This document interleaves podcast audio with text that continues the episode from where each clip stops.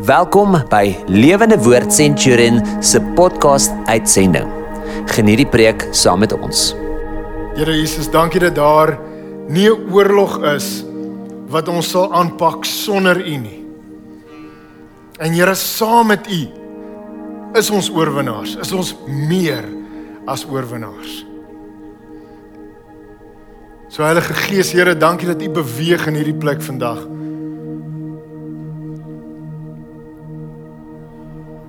Ons soek meer van U.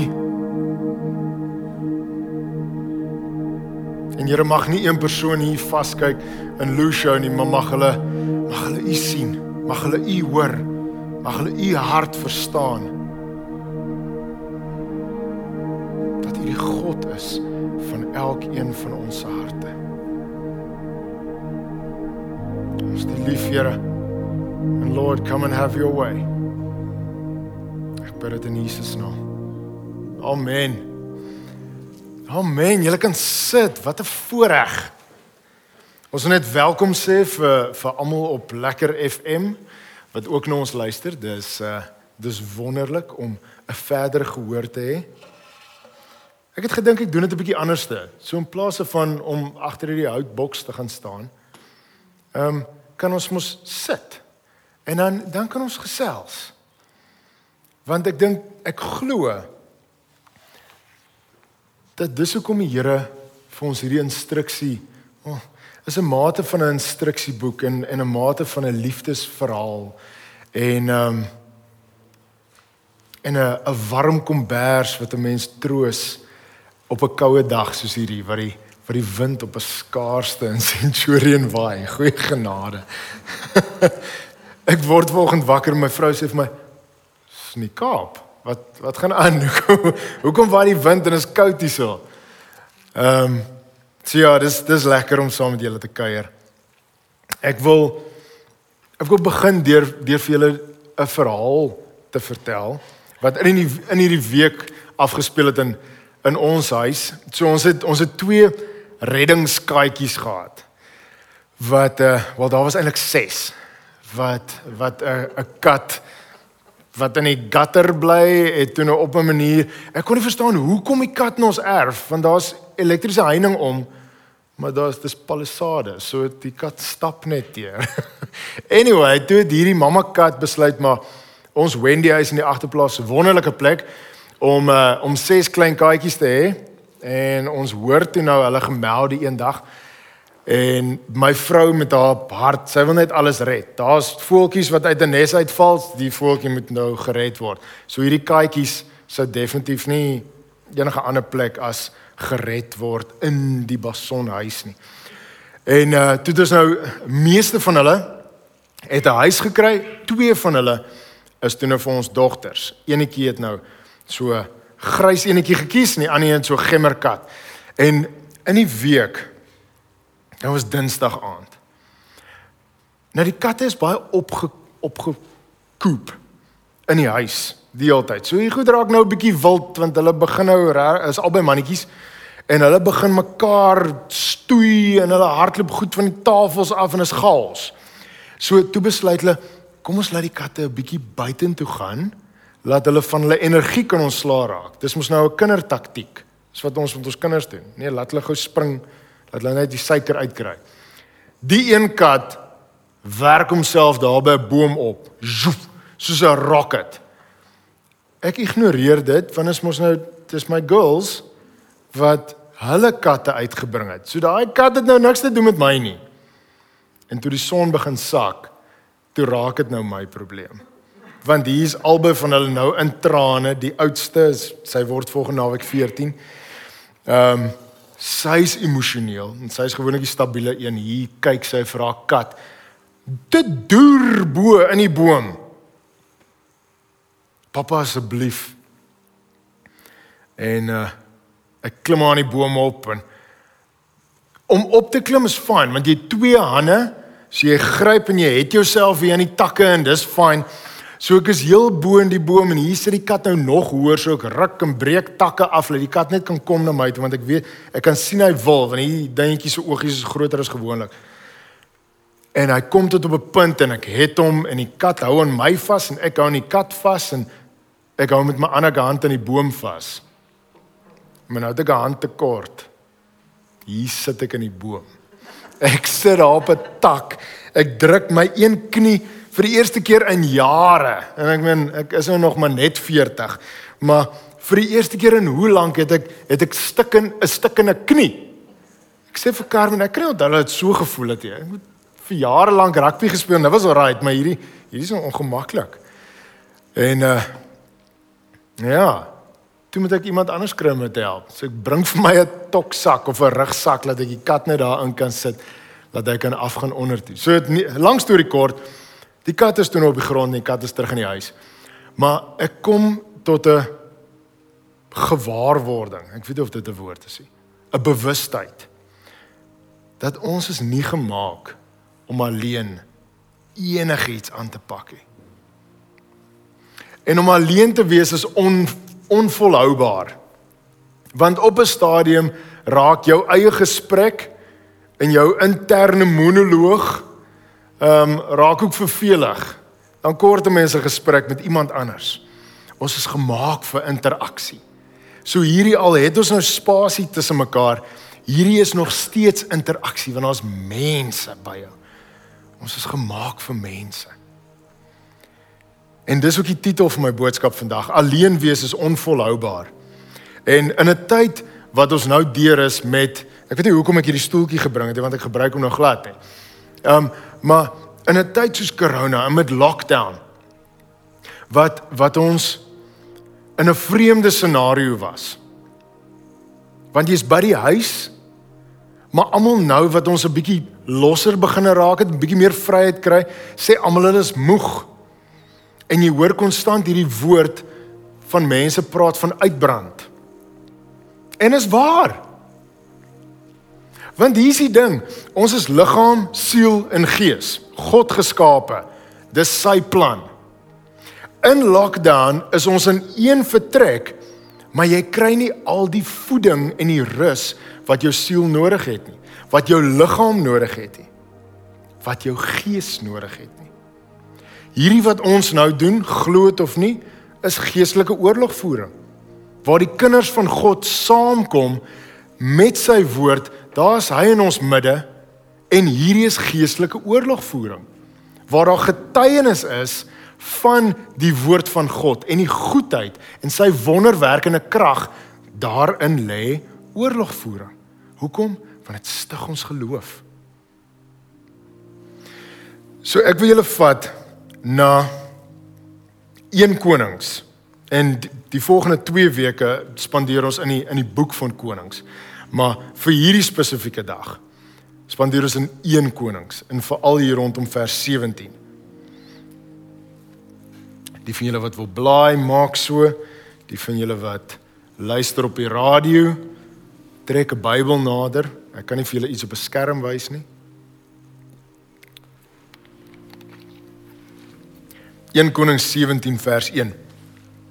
Elia die Tisbiet kom by nee, het hom tydelik in Gilead gevestig. Hy het vir Agab gesê: "So seker as wat die Here, die God van Israel leef, die God wat ek dien, in die volgende aantal jare sal daar geen dou of reën val nie." behalwe wanneer ek so sê. Nou, die interessante ding met Elia is hy het nie 'n herkoms gehad nie. Hy's hy's so 'n tipe van 'n Melchisedek. Hy hy het net ewe skielik sy op die toneel. En die oomblik wat hy op die toneel verskyn, gaan hy sommer reguit na Agab toe wat 'n moeilike koning is. En hy gaan reguit na Agab toe en hy hy sê vir hom so die Here sê So hy verskyn op die toneel onmiddellik met 'n profeet se woord en hy gaan sommer reguit boontoe en hy gaan gee dit vir die koning. Hy sê vir hom: "Hier sal dit nie reën of dou totdat ek so sê nie." Van so spreekend wanneer die Here vir hom sê, dis nou klaar. En ehm um, dis die die gedeelte hier staan vir my so uit met die rede dat God 'n boodskap vir 'n koning gee en vir hom sê hierdie kom. So enige ander koning, 'n goeie koning, sal hierdie profeet nader trek en sê, "Oké, okay, So wees jy so naas moontlik aan my sodat ek weet die oomblik wat dit verby is. Dan weet ons af. Josef met die hongersnood. Wat hy ook vir Farao gaan sê, "Hey man, hier's moeilikheid." En Farao sê, "Ja, okay, wel kom ons trek hom nader." Verstaan julle die parallel wat so reg deur die reg deur die woord getrek word? Die Here vat hom onmiddellik vir vir Elia weg van daar af en hy vat hom na die kritspruit toe en hy hy sê vir hom, "So gaan daar. Daar's water. Jy kan die water drink. Ek sal kraaie stuur. Julle moet deur die hele woord vandag kyk uit vir wonderwerke. Bonatuurlik. Nie iemand wat opdaag en net iets is cool nie. Wonderwerke en krag van God. God stuur kraaie om vir Elia te sorg. Twee keer 'n dag. Ontbyt en aandete. Daar's vir jou vleis en brood en die kritspruit is oukei. Okay. Daar's vars water. Hierdie hierdie is hoe God belangstel in almal van ons. Hy sal seker maak dat jou basiese benodighede is daar. En God hoef nie dit in gedagte te hou nie want hy het dit nie nodig nie. God slaap nooit. Hy hy het nie kos, brood, water of enige so iets nodig nie. Maar omdat hy lief is vir sy kinders, laat hy sorg vir hierdie. En toe eventually toe het die kritspruit opgedroog en van daar af kom die volgende woord van God na Elia toe. En hy sê vir Elia skuif aan. Ek het vir jou 'n Lucia se weer gehad. Ek vir jou bed and breakfast bed and breakfast reg. Gaan nou weer weer toe. En sy gaan vir jou sorg. Hy kom toe daar by Sarfat aan en en daar's 'n weer besig om 'n paar stukkies hout bymekaar te kry en en hy sê vir kan kan ek 'n bietjie water kry? En sy is bereidwillig vir dit en toe sy toe sy besig is of wil doenig raak met dit toe sy en en sommer broodjie ook. Want hy is so honger en dors. Basiese benodighede. Sy dra om sy sê vir hom: "Oké, okay, so kan ek net sê dat hierdie takkies, hierdie hout wat ek nou bymekaar kry, is ek besig om ons laaste maaltyd vir my en my kind voor te berei. Ek het hierdie vuur nodig, dan gaan ek die laaste bietjie gebruik wat ek het and that's it. Dan gaan ons sommer doodgaan. Dis nie 'n great, dis nie 'n wonderlike vooruitsig nie. So die feit dat hierdie vrou in elk geval bereid was om vir hom water te vat in die eerste plek is al klare wonderwerk. Maar met God wat roer na hart is daar iets anders wat gebeur.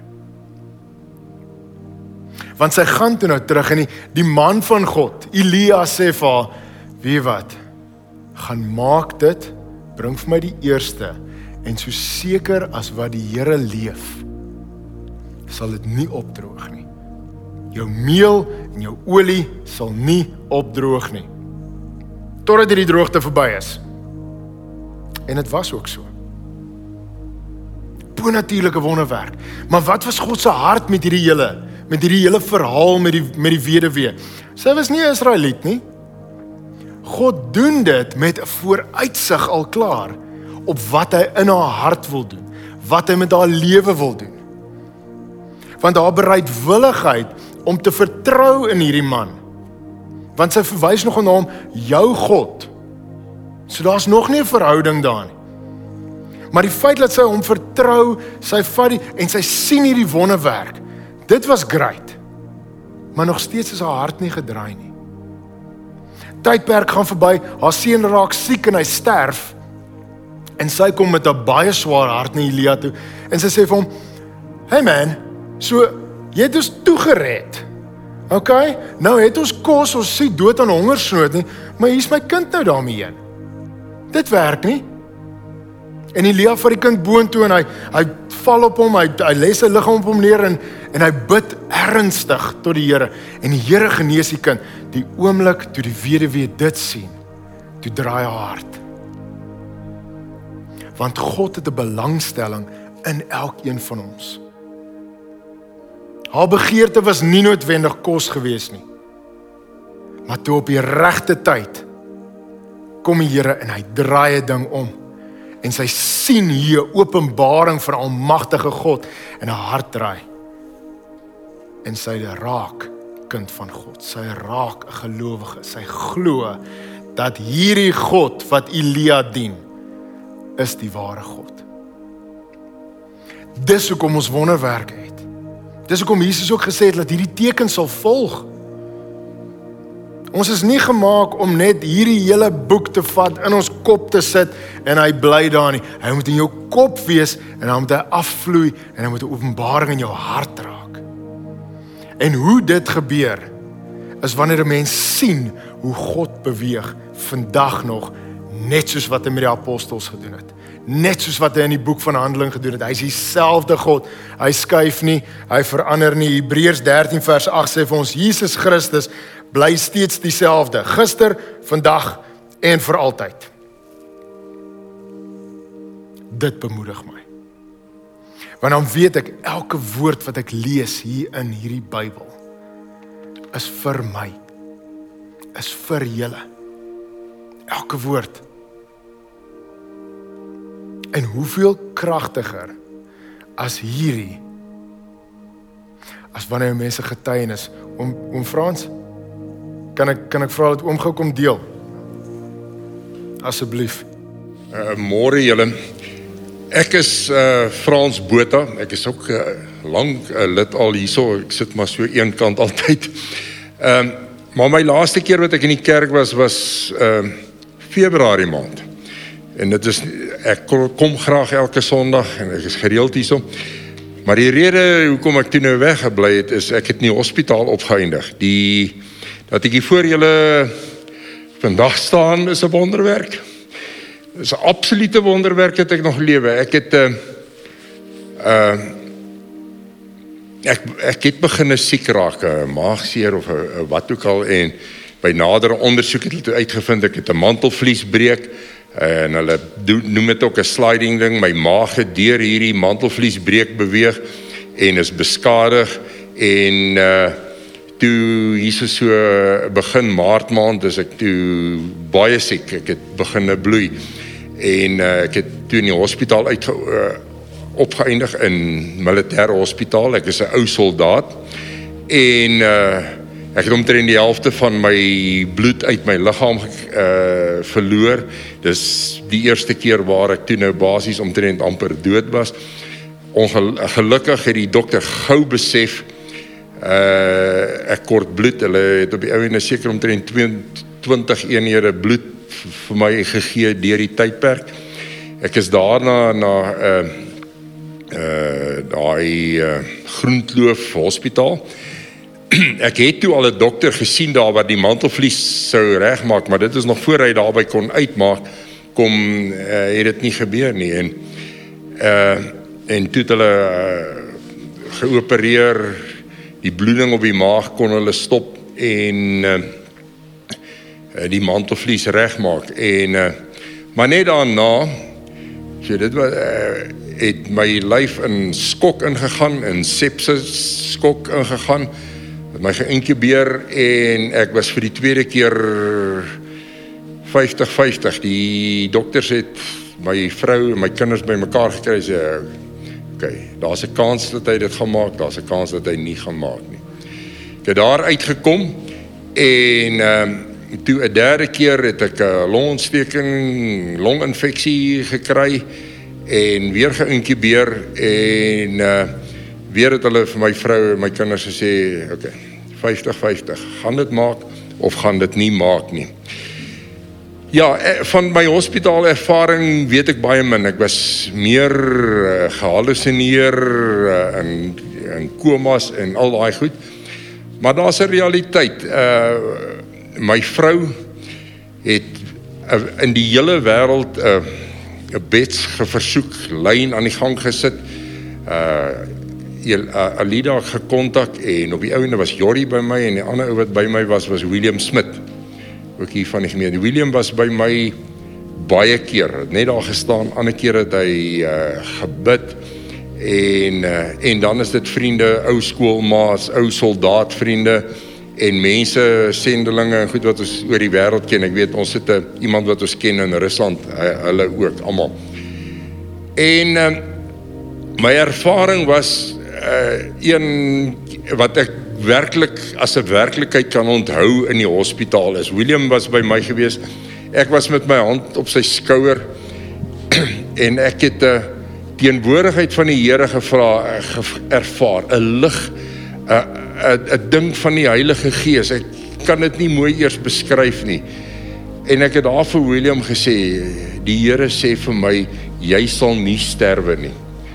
En dit, dit daar het ek geweet dis 'n wonderwerk. Dit maak nie saak wat die dokters gedoen het nie en wat ook al. Ehm um, dit is 'n wonderwerk. Dis 'n wonderwerk. Die Here, ek het daardie ehm uh, invul van die Heilige Gees, van die geeskrag van God ervaar dat ek nie sal doodgaan nie, dat ek uit daai bed sal opstaan. En ek was 7 weke in ehm uh, in ICU gewees. Ek het daar uitgekom. Hulle het my uit die hospitaal uit laat gaan uit die ICU uit. Kateter uitgehaal. Ek het eerste keer uh, normaal kon opry by die huis. Uh met rolstoel en mans wat my kom help het, Sarel en uh, en en Magda wat ook hier by is by die kinderbediening. Uh, Sarel en Magda het vir so 'n week ja, omtrent 2 weke by ons kom bly net sodat Sarel het my weer help om te kan loop. Ek uh, was kon myself nie help nie. En daar het die wonderwerk aangegaan. Ek het ongelooflik vinnig herstel. Binne 2 weke kon ek weer loop. Het ek my kon ek my weer self stort en het ek weer normaal uh, geraak. So so dit was vir my baie duidelik. En toe is dit nou vir ons 'n bekommernis. Uh die COVID-19. Nou weet ek my hart het 'n uh, en longe het dit nou gevat in hierdie hele proses. En um, so het dan nou ook gebeur dat in my stilte tyd ek het die Here opgesoek. Ek het elke lewende woord ding wat ek kon op die internet bywoon. Die die woordskool en Wouter se diens Sondagoggend, Lucio se diens in die aand. Alles wat ek kon bywoon op lewende woord het vir my bemoedig en inspraak gegee in my eie stilte tyd. En my vrou hulle het my regtig eintlik teenoor beskerm my nog steeds. Ek gaan nie na winkels toe nie, nêrens hier nie en wat ook al ek ek moes spesiale vergunning kry en toestemming om hier na toe te kom nadat ek beloof het dis baie veilig hierso. En ehm um, maar die Here het ook een oggend met my gepraat en ehm um, nou is ek onseker wat nou wat ek is angstig oor hierdie COVID. Maar die Here het my ook gesê, wat ek duidelik ervaar het. Hoor hier, ek het jou nie in die hospitaal uit laat opstaan om uh, in lewe en 'n getuie dat jou lewe getuienis kan wees van wonderwerke. Uh jy sal ook nie die COVID-19 sal jou nie aanraak en sal jou ook nie doodmaak nie. En en dit is 'n ervaring wat ek het. En dan wil ek nou vir julle sê volgende. Frans Botha is 'n ou soldaat. Hy is 'n sien is glo tipe ou sy geloof is baie keer as ek bid en in baie plekke by genesingsdienste is ek daai ou wat amper nie wil glo nie. Ek bid baie keer in my lewe bid ek Here vergewe vir my vir min geloof en klein geloof. Wees my net genadig vir dit. En die Here was nog altyd getrou daaroor, die bietjie geloof, die min geloof, die klein geloof. Maar dit is werklik die eerste keer dat en dat ek self kan getuig van 'n absolute wonderwerk uit die dood uit opgestaan en en hier kan staan. Nou ehm uh, ons kan praat nou van 'n cherry op die koek. Uh hulle het in die hospitaal vir my gesê ek sal by 'n kardioloog moet uitkom dat hulle na my hart uh moet kyk. Nou uh die afgelope week uh ons het eintlik die vorige week maandag klaar gemaak. Die vorige week het ek uh by een militêre hospitaal met verwysings besonder vinnig by die kardiologie afdeling uitgekom, 'n besondere oulike dokter gehad en dit is alles eh, dis gebedsaak en dat hy ou vinnig uh, gehelp word vinnig daar uitkom. Dis absoluut 'n gebedsaak. En hulle het die dametjie was die dokter was baie deeglik. Ek het ge uh, longfunksie toetse, EKG en ehm uh, so hartsonaars geneem en toe was ek verlede donderdag by die Pretoria Hart Hospitaal het hulle angiogram uh, gedoen wat toe nou die laaste toets is wat sy toe wil sien. En terwyl ek nou lê met die angiogram nou is hy angstig. So soos hy voor die tyd gaan na die angiogram of die dokter die proses raak ou baie angstig en en dit was die grootste verligting toe hierdie dokter sê en na hierdie prente en goeters kyk en sê hoorie daar is geen blokkades nie. Jy het nie nodig vir 'n stent nie. Jy het nie nodig vir 'n hart om lyning uh, operasie nie. En wat nou alles goeie nes is en um, en maandag daarna toe ek nou maandag by die dokter was het ons nou wat ek en my vrou noem 'n clean bill of health gekry wat nou die die kardioloog het ook gesê ek hoef nie terug te kom nie. Jy jy's okay. En ek wil die verder wat ek sê, 'n um, 'n ou skoolvriend van my, eintlik ons het saam groot uh, ons het direk langs die pastorie gebly in Middelburg waar ek groot geword het. En daar was die dominee ou dominee Corneel Du Plessis en sy seuns het saam met my groot geword. Daar's een wat presies so oud soos ek was en hy ken hom. Daai ou wat daar agter sit ken hom want ons was saam in die katekisasie in Middelburg Hoërskool. So hy ken hulle. En uh, ek en Cornelie het as toddlers begine saamgroei. Nou Cornelie het ook 'n predikant geword en hy bly in Boksburg en hy het my kom besoek in die hospitaal en hy het 'n droom gehad dat die 'n droom dat ek weer 'n jong man gaan wees. Uh uit uit hierdie ding uitkom en ek kan getuig Ek het net vir Dion sê, dit is ongelooflik die tempo wat ek herstel het. Uh waar ek slegte spysvertering en allerlei goed ervaar het, het ek absoluut niks daarvan nie. My maag werk so normaal so goed as wat hy in jare nie gewerk het nie. En uh dit wys net vir jou hoe deeglik is die Here met sy uh, met sy hand en wat hy sê hy doen nie 'n halwe job nie. Hy doen dit absoluut deeglik. En um, en ek weet en ek is so dankbaar vir die geleentheid vanoggend om hier te kan staan.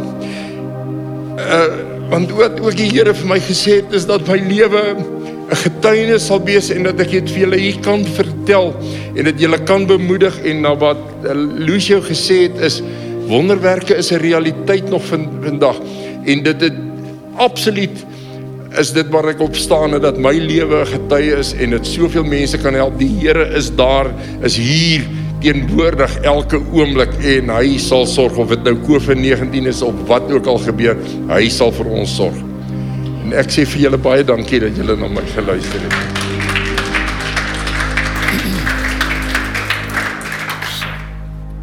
Dankie baie. Yes. Daar is net niks wat 'n mens verstig soos om die Here in lewende lywe te sien nie. Lewende lywe. Ja. OK. Ek weet dis moet nou moet ek seker nog verder preek. Hoe volg ek op dit? so, OK, kom ons kom ons kom terug by die skrifgedeelte want daar's daar's nog wat ek by julle wil vasmaak oor oor hierdie en die en die wonderwerkende krag van God. Nou onthou ons het reg aan die begin gesê dat alleen alleen wandel is onvolhoubaar. Eerens raak 'n ou moeg en afgemat en en die druk van die wêreld is daar. Maar wat 'n mens dan staande hou, is dit. Wat 'n mens staande hou is sulke getuienis, soos om Frans dis dis fantasties. So na hierdie wat Elia die seun opgewek het of wat God deur Elia gewerk en die seun is opgewek uit die dood is daar 'n tydperk wat verbygaan so seker so 3 jaar. En die Here bring 'n woord vir Elia en sê vir hom gaan sê vir Agab dis nou tyd. Die droogte is verby en Elia sê wel is reg. En hy's op pad soontoe.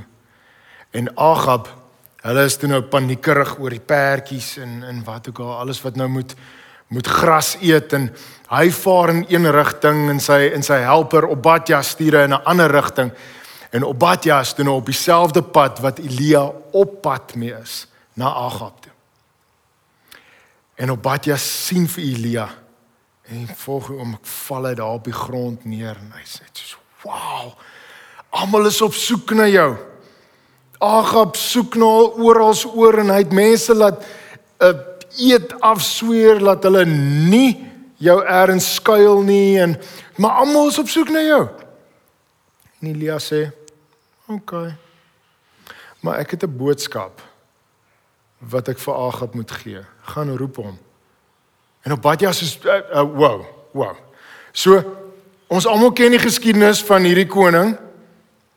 En Obadja sê nogal vir hom, so besef dat toe toe Isebel al die profete wat doodmaak, het ek 100 van hulle gevat in twee grotte gaan sit. 50 50 elk. I'm a good man. Hoekom wil jy my terugstuur na hierdie koning toe dat die koning my nou kan doodmaak? En Elia sê vir hom: "Nee, gaan hom net. Sê vir hom ek is hier." Hoor gou hierdie bonatuurlike ding. Obadja sê vir vir Elia in 1 Konings 18 vers 12. Hy sê dit kan wees dat as dit weggaan, die gees van die Here u dalk kan wegvoer na wie weet waar. Besef as ons nou 'n sci-fi geskryf het, dan het ons gepraat van teleportation. Dat Elia was geteleport eers heen. Die gees van die Here.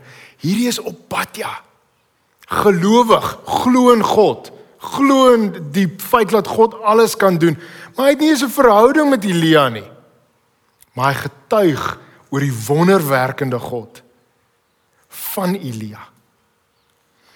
So da, en hierdie is nie ek wil vir julle getuienis vertel rondom dit. Daar's 'n man met die naam van Surprise Setole. So hy hy's 'n evangelis en hy hy werk baie saam met Heidi Baker en Iris Ministries in Mosambiek en uh en surprise het 'n gemeente in Nelspruit. En hy vertel hier getuienis dat hy was hulle was hier in, in Afrika besig met 'n uitreik en hulle wil net mense inkry vir die Here en voordat hulle oë kon uitvee is hulle op 'n stuk pad wat toe 'n rebelle groep het toe hierdie pad toegemaak. Hulle het nêrens om heen te gaan nie. Hierdie ouens is besig om net mense af te maai.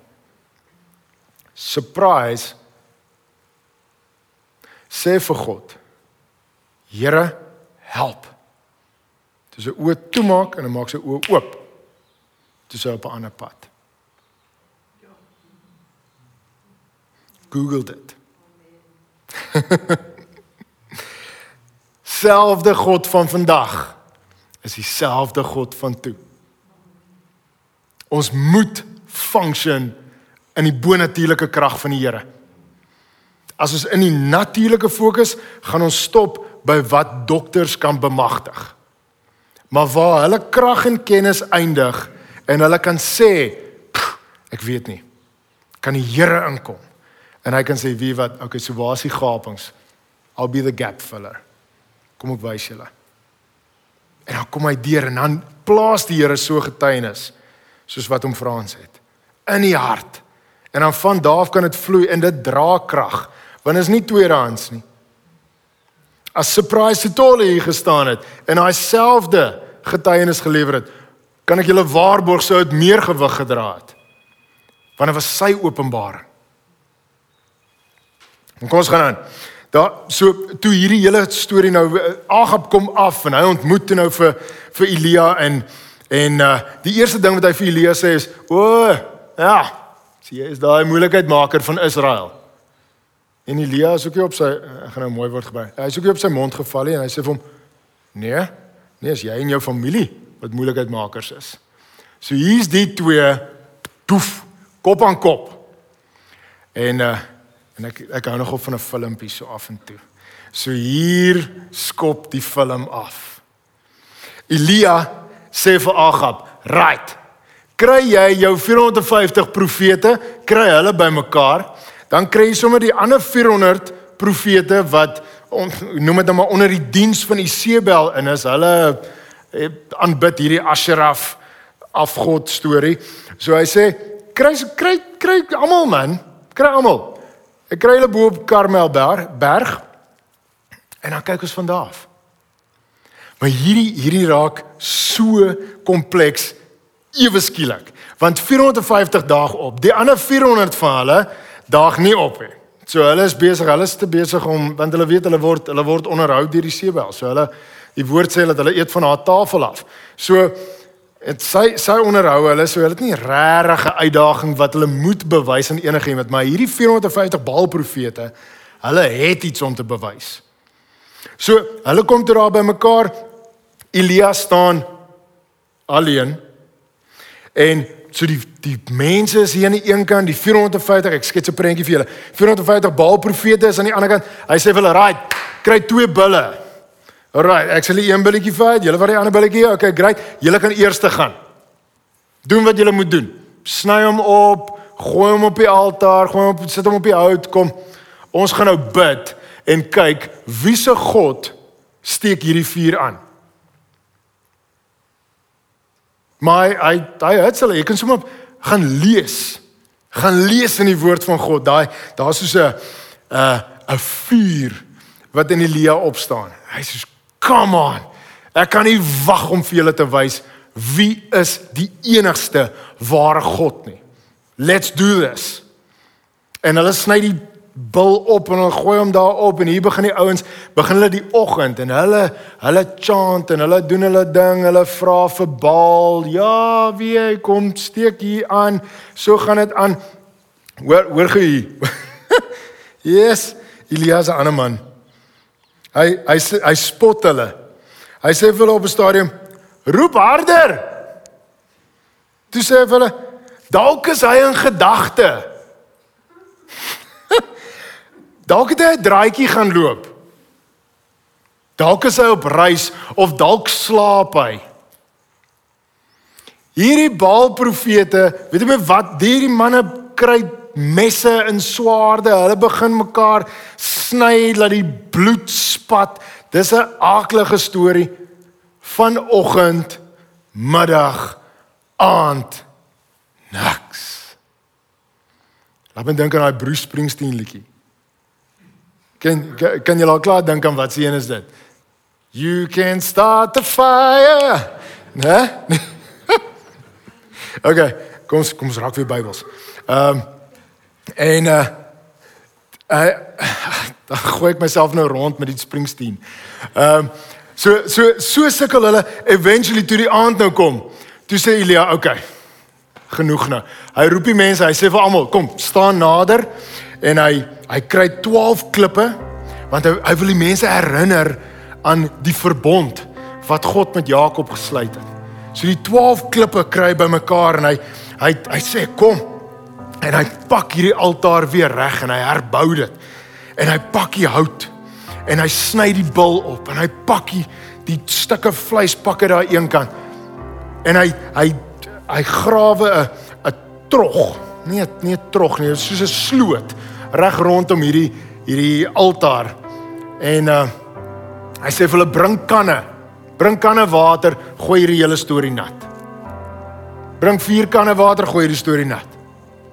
Bring vier kanne water, gooi hierdie storie nat. 3 keer sê hulle kom maak nat van vleis, hout, klippe. Hulle gooi soveel water dat daai sloot wat hulle gegrawe het, is vol water. Ons praat van 15 liter afloopwater. En hy rig sy stem na God. En hy sê Here, kom met die vuur.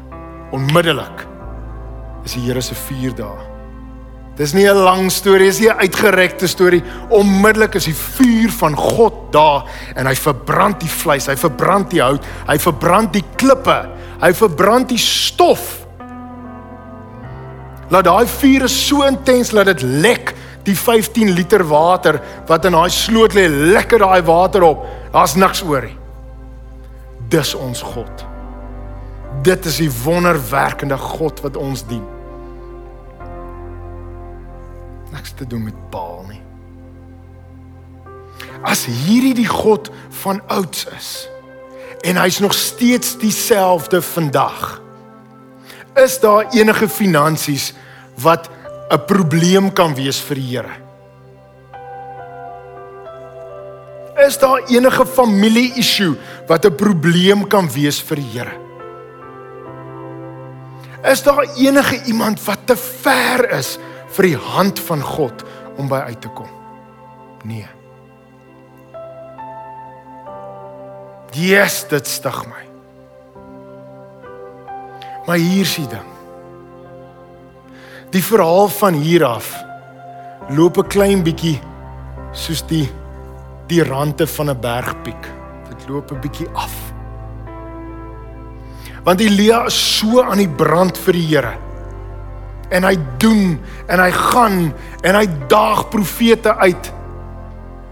En hy hy sê vat hierdie manne af onder toe en hulle maak al 450 van hulle dood. Hy sê vir Agab, gaan eet en drink jy gou-gou ietsie. Hy gaan weer terug by Karmelberg op en hy sit sy kop tussen sy knieë en hy bid tot God. En hy sê vir sy vir sy een van sy dienaars, sy helper, sê hy gaan kyk. Gaan kyk vir 'n wolk. Kyk vir enige teken van reën. En hy gaan kyk en hy gaan kyk en hy gaan kyk en hy kom terug. Uiteindelik sê hy daar's daar's 'n grootte van 'n man se hand, 'n wolkie wat daar opkom. Hy sê hy gaan waarsku vir Agab. Sê vir hom klim in jou koets, span jou wa in. Maak vir jou 'n pad hier deur na Jesreel toe. En Agab doen dit. En die hand van God kom oor Elia en hy bekragtig hom.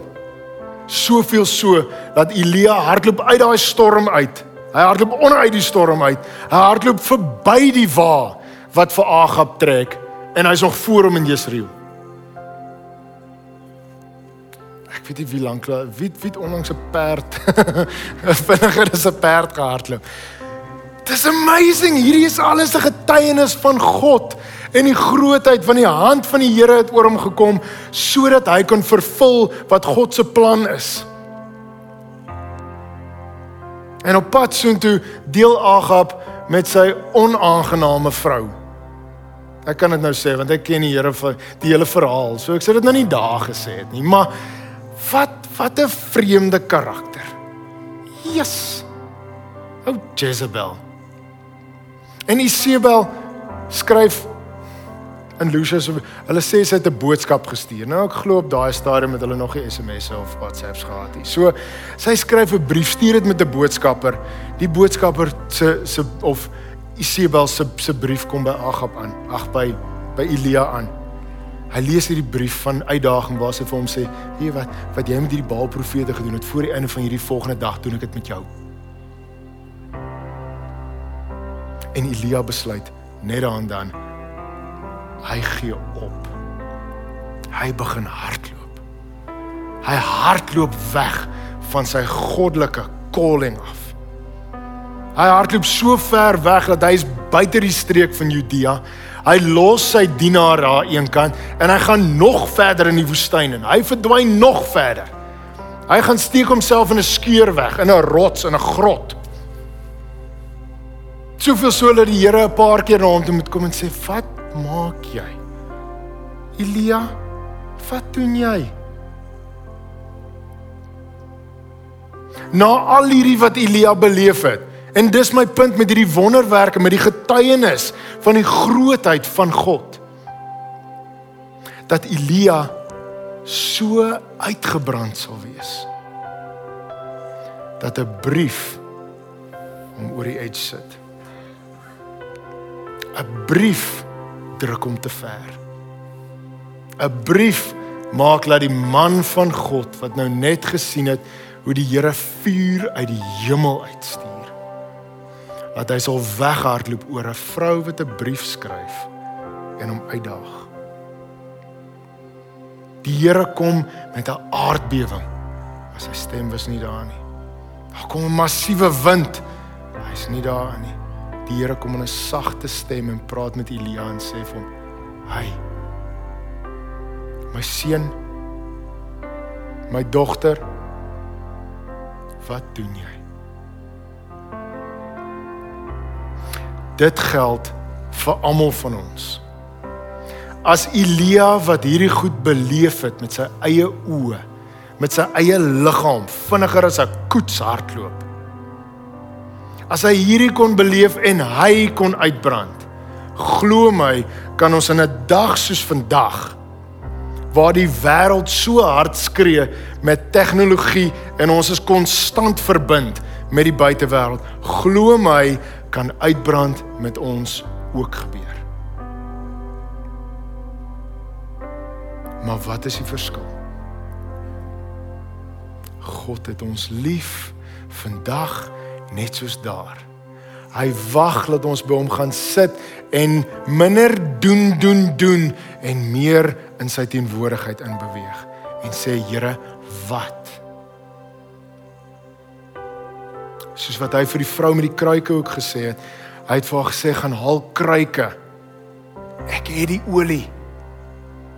Kry jy net die kruike? Moenie woeker vir olie nie. Ek het dit. Soveel so het die Here alles wat ons ook nodig het.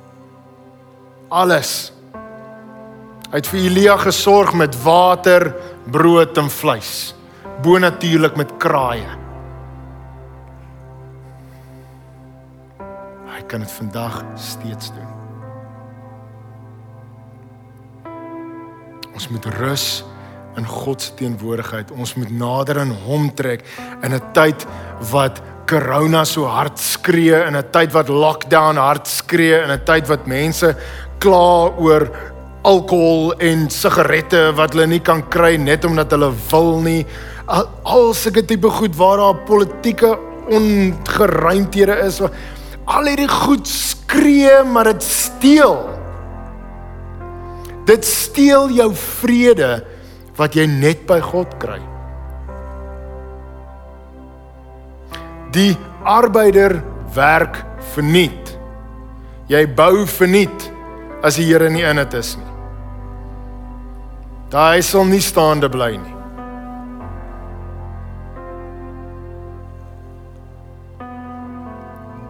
Vir julle los met 'n laaste gedeelte. Dat die onvolhoubaarheid van alleen wandel wat ons as mense so geneig is om na toe te mik. Kom vervang God met 'n gemeenskap soos hierdie. Waar mense 'n Vrydagoggend afstaan om te kom hoor wat die Here in hulle harte wil openbaar, nie noodwendig van 'n ou wat hier voor staan en praat oor 'n mikrofoon nie. Want hierdie boodskap kan ek 100 keer oorpreek vir 100 verskillende mense en die Here kan 100 verskillende boodskappe openbaar in jou hart. En daarvoor eer ek julle. Mense wat getrou is wat hom Frans ook gesê het, kyk die oggenddiens, kyk die aanddiens, kry soveel as moontlik woord van God in want hy het 'n openbaring gekry. selfde God. God van Elia is jou God. Amen. Love it. Kom ek bid. Here, dankie vir die voorreg om 'n almagtige God te kan dien. Heilige Gees, dankie dat U konstant by ons teenwoordig is. Here, in ons, met ons, rondom ons. Here, ek bid dat elke persoon wat nou luister na my stem, Heilige Gees, laat U hulle sal beklee. Nie net vir hulle self nie, maar vir mense rondom hulle. Here, laat ons as kinders van God voete van vrede sal hê. Waar ons trap, sal vrede op die grond bly. Here, dankie dat elke keer as ons by 'n vertrek instap, dat ons die atmosfeer verander in 'n koninkryks atmosfeer. Laat ons 'n sensasie vir mense kan gee en kan skep van enigiets is moontlik in die teenwoordigheid van God. Here, dankie dat daai selfde hemelse vuur wat selfs klippe verteer het. Hout, vleis, stof water, daai hemelse vuur. Here, dankie dat daai vuur binne in ons brand. Om die goeie nuus met mense te kan deel. Om getuienisse van u grootheid en u goedheid te kan wees in 'n wêreld wat dit so so nodig het. Here, in 'n wêreld wat sit in droogte. En maak nie saak hoe klein ons voel ons getuienis is of hoe klein ons voel ons geloof is nie. Here, U is groter en U is magtig om dit te bekragtig. Here, ek bid vir u konstante teenwoordigheid vir elke persoon wat hier sit en wat luister na my stem.